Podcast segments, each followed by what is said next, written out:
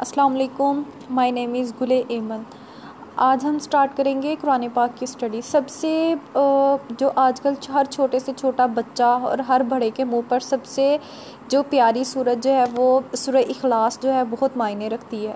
ٹھیک ہے، آج ہم اس کو پڑھتے ہیں۔ بسم اللہ الرحمن الرحیم۔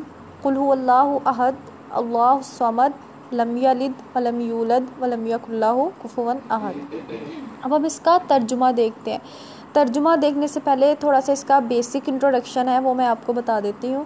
سورہ اخلاص جو ہے، مکی صورت ہے۔ یعنی کہ یہ مکہ میں جب نبی کریم صلی اللہ علیہ وسلم قیام پذیر تھے، تو یہ تب نازل ہوئی تھی۔ اور اس میں ٹوٹل آیات کتنی ہیں؟ چار آیات اس میں شامل ہیں۔ چلیں اس کے ترجمے کی جانب ہم روانہ ہوتے ہیں۔ آپ کہہ دیجیے کہ وہ اللہ تعالیٰ ایک ہے، اللہ تعالیٰ بے نیاز ہے، نہ اس سے کوئی پیدا ہوا، نہ وہ کسی سے پیدا ہوا اور نہ کوئی اس کا ہمسر ہے۔ یہ مختصر سی صورت بڑی فضیلت کی حامل ہے۔ اسے نبی کریم صلی اللہ علیہ وسلم نے جو ہے رات کو پڑھنے کی ترغیب دی ہے۔ بعض صحابہ ہر رکت میں دیگر صورتوں کے ساتھ اسے بھی ضرور پڑھتے تھے، جس پر نبی کریم صلی اللہ علیہ وآلہ وسلم نے انہیں فرمایا، تمہاری اس کے ساتھ محبت تمہیں جنت میں داخل کر دے گی۔ مشرقین نے رسول اللہ صلی اللہ علیہ وآلہ وسلم سے کہا کہ اپنے رب کا نصب بیان کرو۔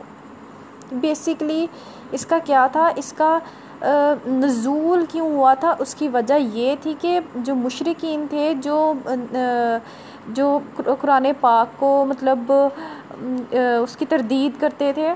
انہوں نے جو تھا، نبی کریم صلی اللہ علیہ وسلم سے اس چیز کو اکسایا کہ وہ اپنے رب کا جو ہے وہ نصب بیان کریں۔ آئی ہوپ سو آپ لوگوں کو سمجھ آئی ہوگی۔ اللہ حافظ۔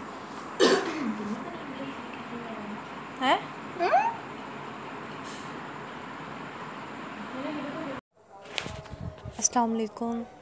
جیسا کہ آپ لوگوں کو معلوم ہے کہ میرا نام گلے ایمان ہے آج میں صرف ایک اچھی بات شیئر کرنا چاہتی ہوں آپ سب سے کہ خدارہ اپنی بیٹیوں کو حفظ نہیں کروائیں۔ کیونکہ کچھ ماں باپ کی خواہش ہوتی ہے کہ ان کی بیٹیاں جو ہے وہ حفظ کریں۔ لیکن ان کو آپ قرآن پاک کا ترجمہ پڑھانے پر جو ہے وہ زیادہ فوکس کریں۔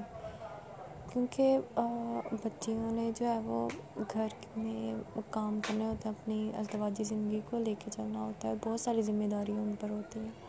سو ان کو مد نظر رکھتے ہوئے اگر آپ لوگوں کی خواہش ہے تو صرف آپ ان کو قرآن پاک کا ترجمہ یا تفسیر کرنے کی اجازت دیں۔ اللہ حافظ۔